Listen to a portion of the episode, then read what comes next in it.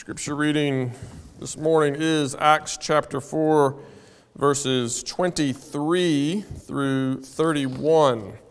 And if you've been with us for the last several weeks, you know that, that this is part of an ongoing story. It's actually the, the conclusion of a story that began back in chapter 3 when Peter and John healed a lame man as they were on their way into the temple.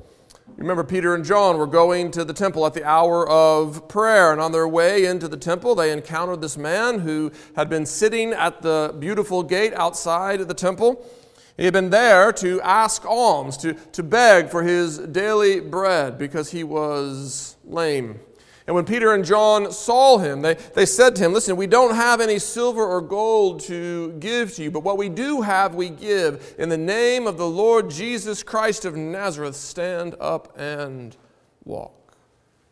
And immediately, this lame man, who Luke tells us later in the narrative, this, this man who had been born lame, this man who was more than 40 years old and had been lame all his life, he immediately stands and begins walking and leaping and praising God. And as you can imagine, to, to see this man that everyone knew was lame, that everyone knew sat outside the gate begging, to see this man now well, to see him now walking and leaping and praising God attracted a crowd. And to that crowd, Peter and John began to proclaim the good news of salvation in Jesus Christ and to call the people to repent and to turn to him for their own salvation. And as they preached that gospel, that, that gospel of salvation through the risen Lord, the authorities came upon them and arrested them and, and threw them in jail for the night. And then the next day brought them before the council to be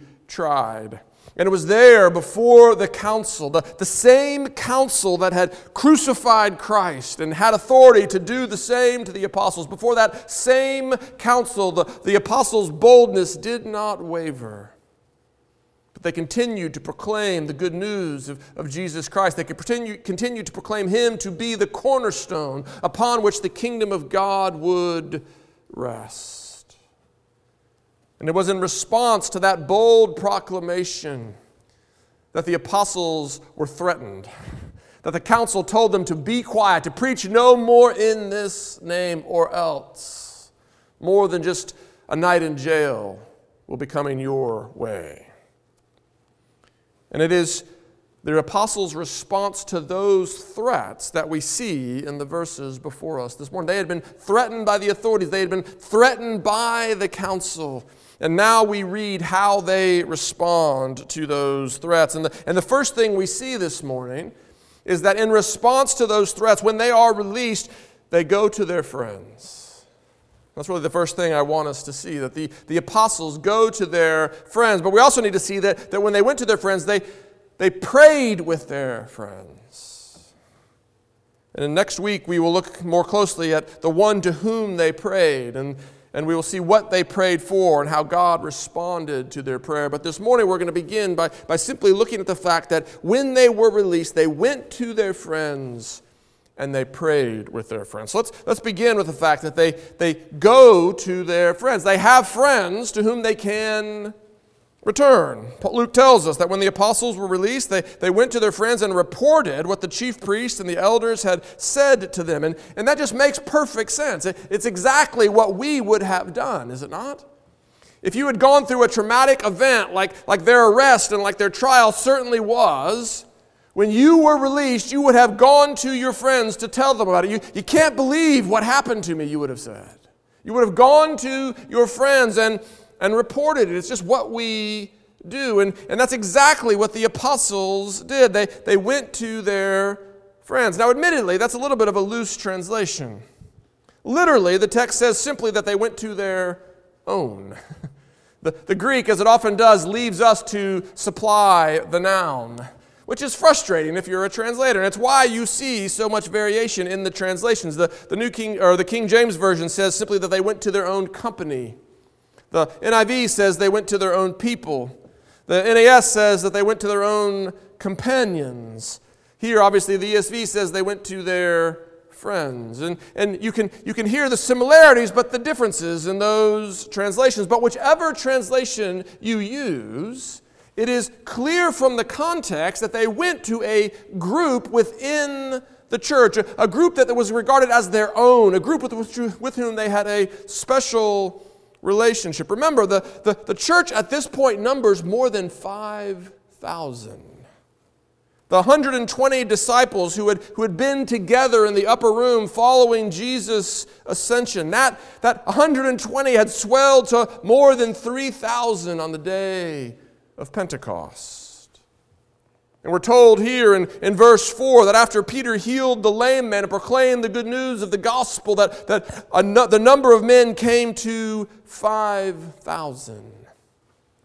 Now, it's not clear whether that means that the, the total number came to 5,000 or whether 5,000 additional people were converted that day, but either way, at the very least, the church now numbers 5,000, and that appears to refer only to the men.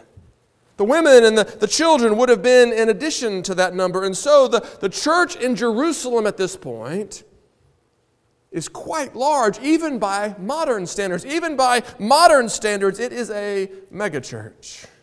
It is a large church numbering more than 5,000.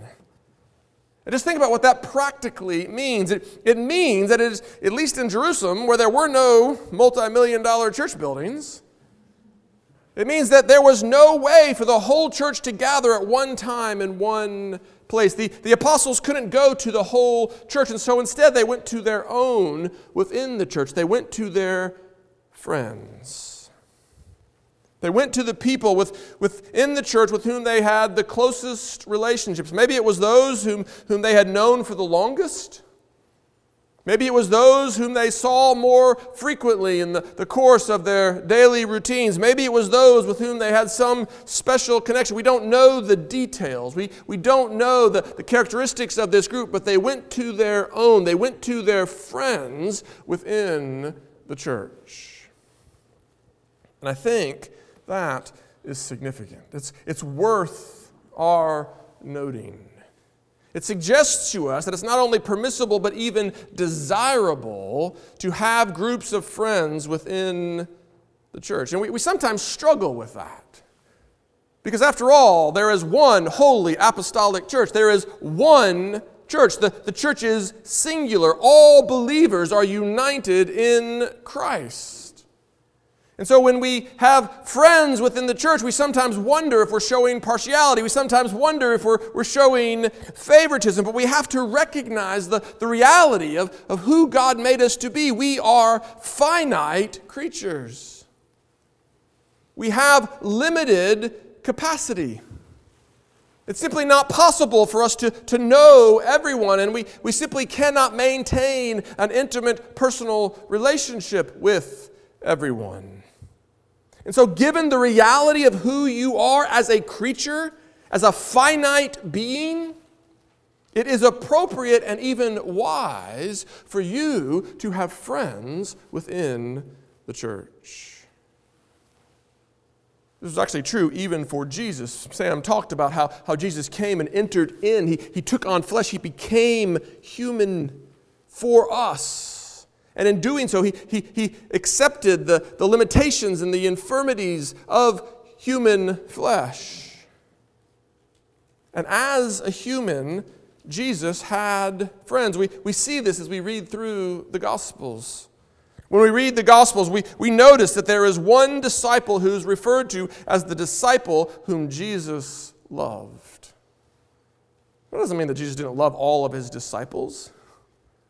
But there was one with whom he had a particular relationship, and, and that ought to impress us.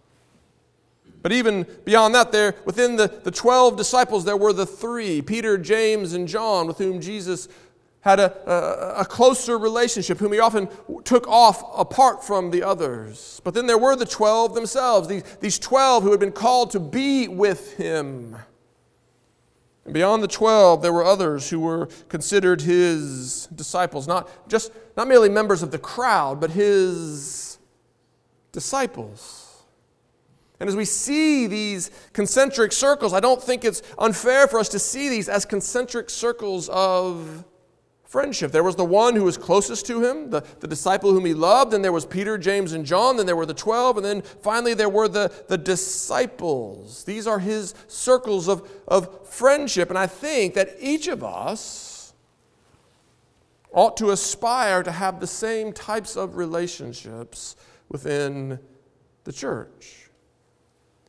Maybe there is one with whom you are closer than a brother one who, who knows you better than anyone and still loves you, one to whom you can reveal yourself and who has revealed himself to you. Then there may be two or, or three with whom your life is, is more intimately woven, who, who you share your life with.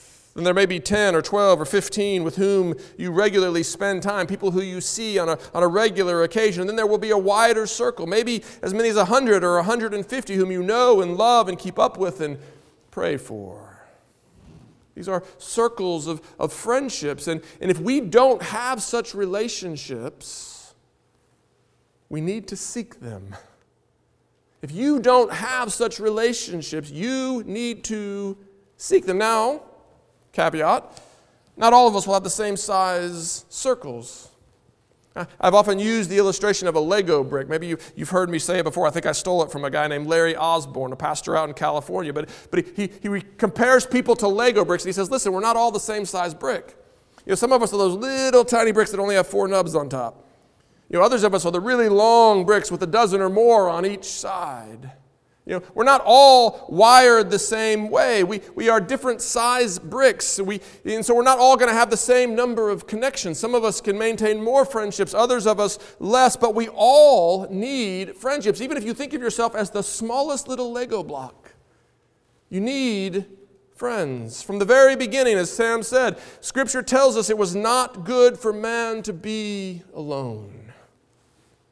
God created us to live in community that we might encourage and, and strengthen and, and sustain one another. Even as the apostles, they need to go to their friends after they are released. They, they need to be with those who can encourage them. They need to be with those who can sustain them. They need, they need those whom they can pray with, as we'll see in just a moment.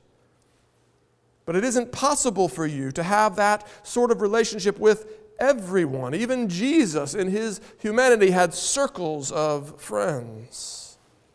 But how do we do that? How do we, how do we begin to develop the friendships that we need? Well, I want to suggest to you that a, a congregation of Christ's church is, is really a great place to, to start. Look, think about Jesus' example. How did Jesus develop his circles of, of friends? He, he started wide and he narrowed over time. Jesus' widest circle of, of disciples emerged from the crowds that flocked to him. When, when Jesus preached, when he healed, when he exorcised demons, the crowds flocked to him. Now, some of those came only to see the spectacle. They, they came only to eat the bread. They, they came only to see the miracle. But, but others stayed with him and they became his disciples. And so there were not only crowds, but there were groups of disciples that were with Jesus. And from this wide circle of disciples, we're told, he selected 12 to be his apostles, 12 to be with him in a unique and, and special way. And from within that circle of 12, Jesus developed an even closer relationship with three, one of whom came to be known as the disciple whom Jesus loved. And I would suggest to you that in exactly the same way, we need to start wide and, and narrow over time. And as I said, a, a, particular congregation is a great place to start. God has, has placed us in communities. And in, within those communities, we need to seek to develop friendships. Now, again, Trinity is a, a, church of you know uh, various sizes. I mean, right now with the with the pandemic, we we can't all get together at any one time. But it doesn't really matter whether you're in a large church or, or a smaller church. The reality is that, that most people can know about 150 people. If you're in a small church, you'll know you can know just about everyone there. If you're in a larger church, you will reach your limit at around 150 or so. Some of some are better, others are, are worse. I might struggle to get to triple digits, but that's just the way that it is. Yeah, but the reality is, is that, that we, we can know a certain number of people. And in time, if you, if you be, make yourself a part of a congregation, you can come to know just about everyone if the congregation is not too large. But it takes effort. It takes effort to, to know people. And in, and in the current season, with the, the limitations of the pandemic uh, limiting our ways of, of being together and of spending time together, it, it takes extra effort. And so, what I'm suggesting to you is that you need to commit to putting in the effort. If you have been isolated and if you have been extra isolated during this pandemic season, it is not healthy. It is not good for you. You need to put in the effort to, to talk to people, to develop relationships with people, whether that's in the hallways or the parking lot here at church, or, or if you're worshiping at home, it, it's on the phone, or it's uh, on the greenway, or it's over coffee at a, at a picnic table outside somewhere. It doesn't really matter where, but you need to make the effort to get together because it is not good for you to be alone. The apostles were able able to walk the road that was set before them because they had friends.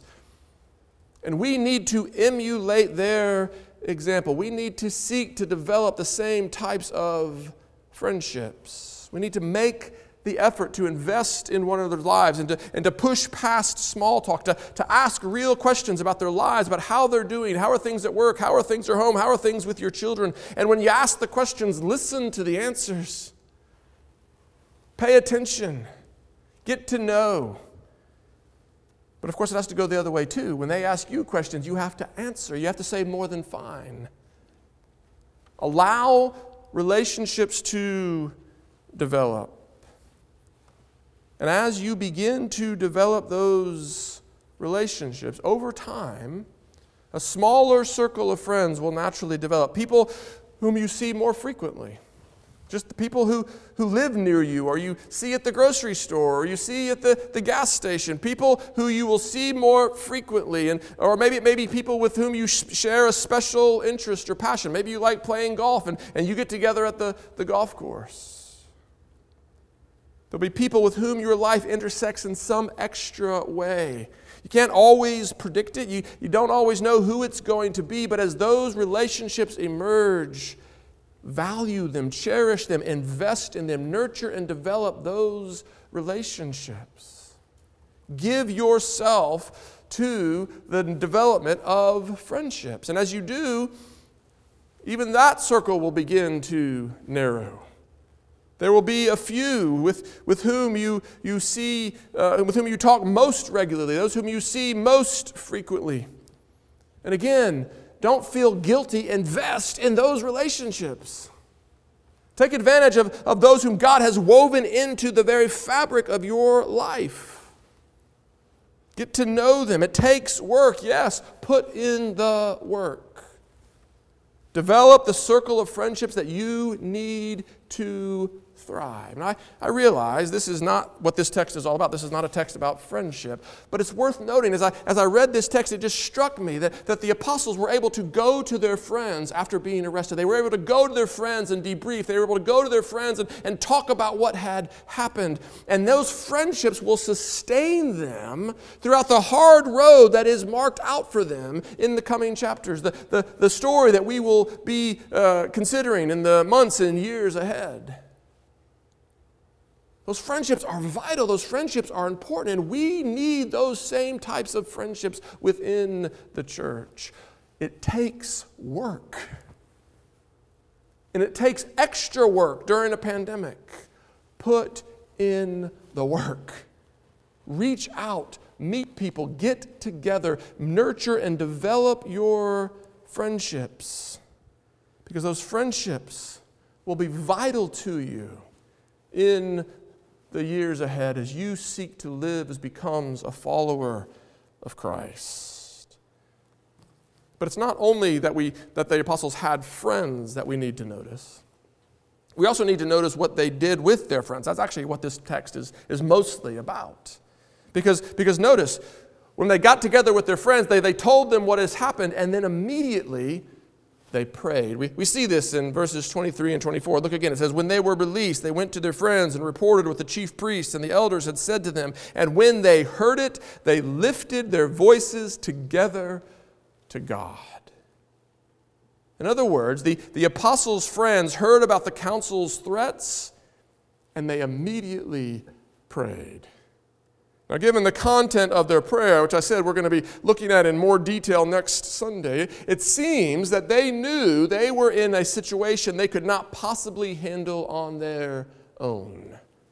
And so, knowing their situation, knowing that their situation was, was far beyond their own abilities to, to bear, they cried out to the one whom they knew to be more than able to handle any situation.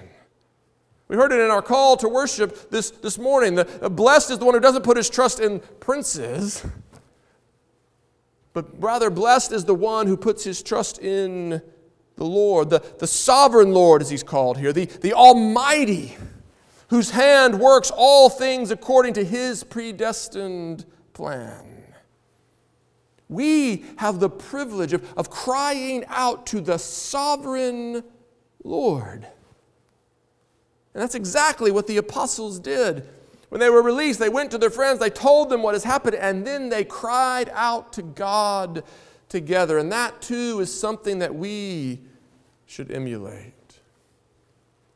When we face circumstances we cannot handle on our own, our first and immediate instinct should be to cry out to God in prayer. As soon as we finish telling our friends what happened, as soon as we, we finish giving our report, we should lift up our voices together in prayer to the sovereign Lord. Maybe it's a, a difficult diagnosis. Just this week, I, I heard that a good friend of my family, someone whom I have known for, for more than 40 years, I heard that he was diagnosed this week with a, an advanced and aggressive cancer. And in this fallen world, such diagnoses are, are not unusual. They are far too common. Each of you could tell your own story this morning, not only related to the pandemic and, and the virus, but just to any other number of diseases that we are wrestling with, that we are facing. Whether it's your, your mother who is sick, or a friend who is sick, or your spouse who is, is sick, we know what it is to face these difficult diagnoses that, that we simply cannot handle on our own. We, we can't fix it. And in such situations, our first instinct should be to pray together. Maybe it's a, a broken relationship, a stressed relationship. Again, such, such fractured relationships are all too common in this fa- fallen world. Our, our families experience brokenness, our friendships break, our, our, our fellowships are, are compromised. And, and such situations are, again, clearly beyond our ability to bear. We, we cannot simply fix them. Despite what all the self help books say, when a relationship breaks, it's not always simple to, to put it right again. And when we face broken relationships, our first instinct should be to cry out to God in prayer. Maybe it's a difficult situation at work, or, or maybe it's just a difficult situation in the, the culture at large, a, a difficult relationship with your boss or a coworker, a, a difficult relationship with a customer, an impossible assignment, an unreasonable reprimand. Or it might just simply be the fact that we live in a culture that aggressively and consistently calls evil good while calling good evil. But again, such situations, while they are clearly beyond our ability. They are common. We face them all the time. We, we know what it is to be in a difficult situation. We know what it is to, to be in over our heads, to be in the pit, to be ensnared with the, the cords of, of death. We have all felt it. We have all faced such situations. And in such situations, our first instinct should be to prayer. Maybe that's prayer right then and there. In the, uh, if you're talking to a friend in the foyer or talking to a friend in the parking lot, it's, it's prayer right then and there.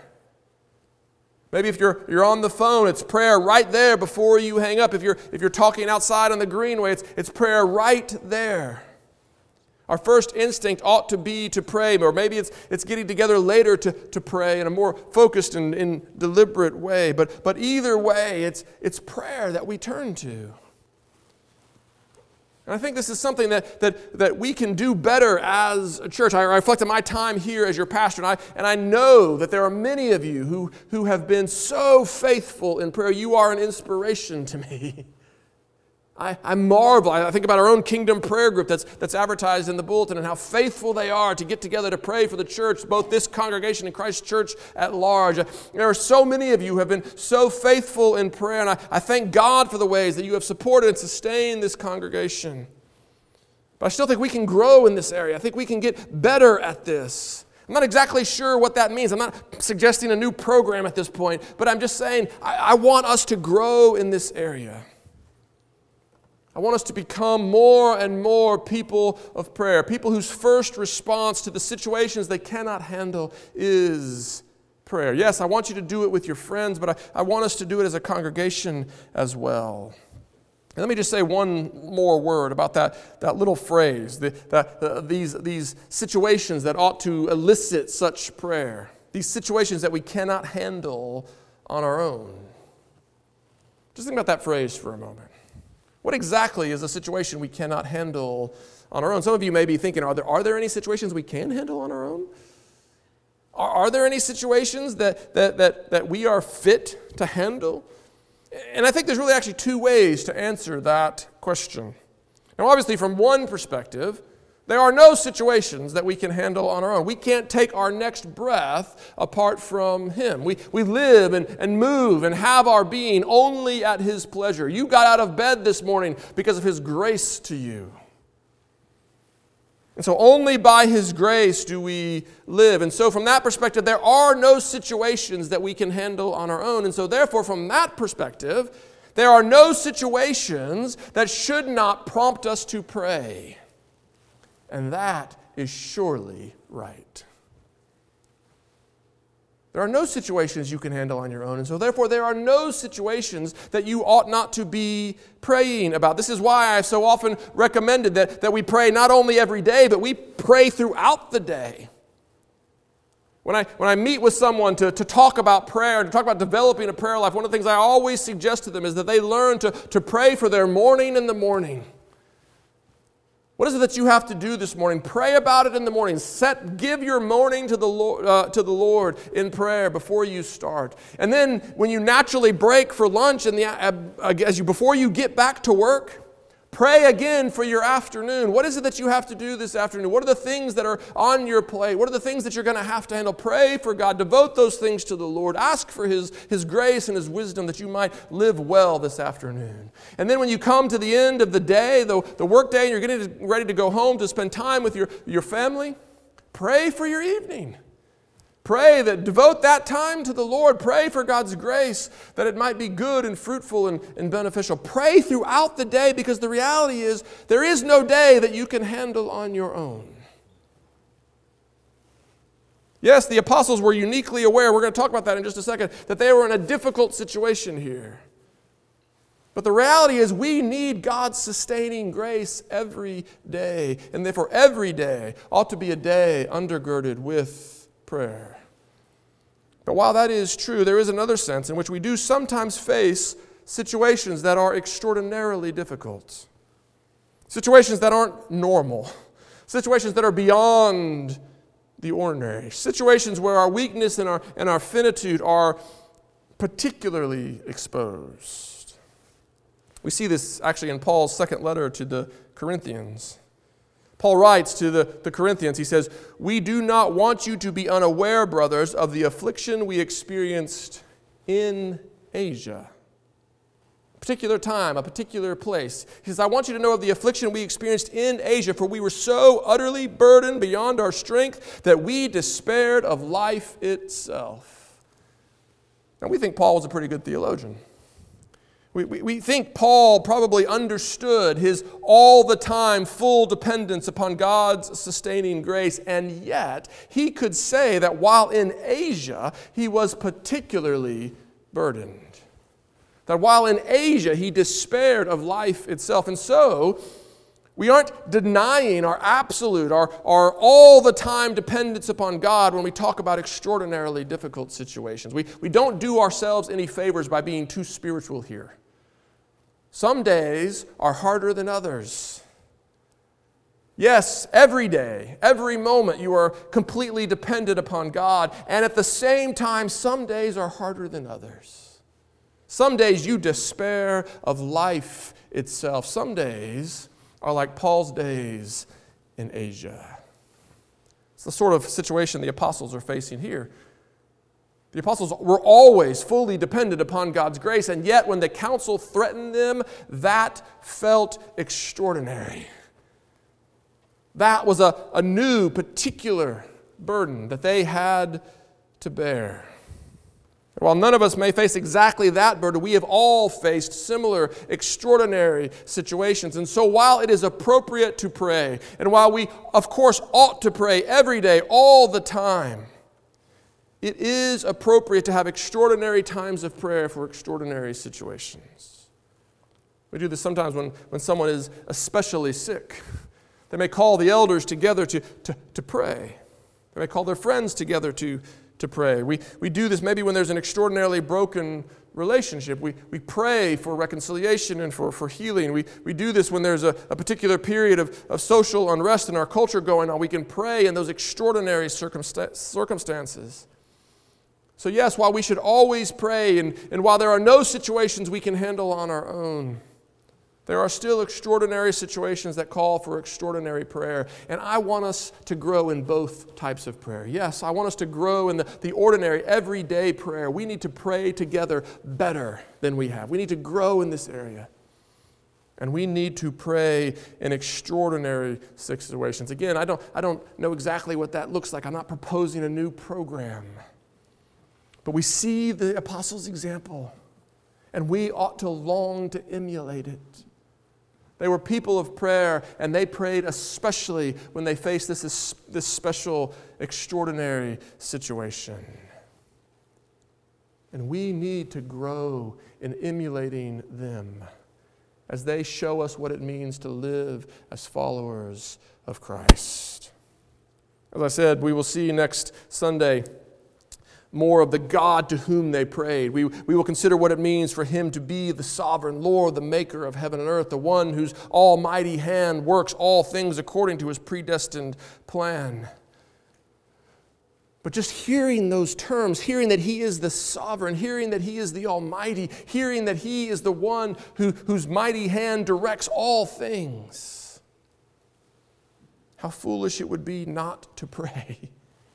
How foolish it would be to instead rely upon our own worry and, and fret and obsession. How foolish it would be to, to merely plan and strategize rather than turning to the one who works all things according to the counsel of his will. Let us not worry, let us pray. Let us gather with our friends. Let us gather as a whole congregation. Let us gather in smaller groups. Let us gather with just one. But let us gather with our friends and pray together to the one who has the power and the wisdom to work all things together for the good of those who love him. Let us entrust ourselves to him, especially when we face extraordinarily difficult circumstances. For he is able to do far more abundantly than all that we can ask or think. And because we can pray to such a one, because we can pray to such a God, because we can pray to the one who is almighty and who has promised to hear us. That is why we call this good news. Do you believe that? Amen. Let us believe it together. Father God, we do rejoice in your goodness. We thank you for the gift of prayer. We thank you that you have given us a, a, a, right to come into your presence, to come into your throne room, and to make our cares and concerns known, especially, Father, when we, when we face uh, circumstances of extraordinary difficulty. Forgive us for the way that we neglect that gift.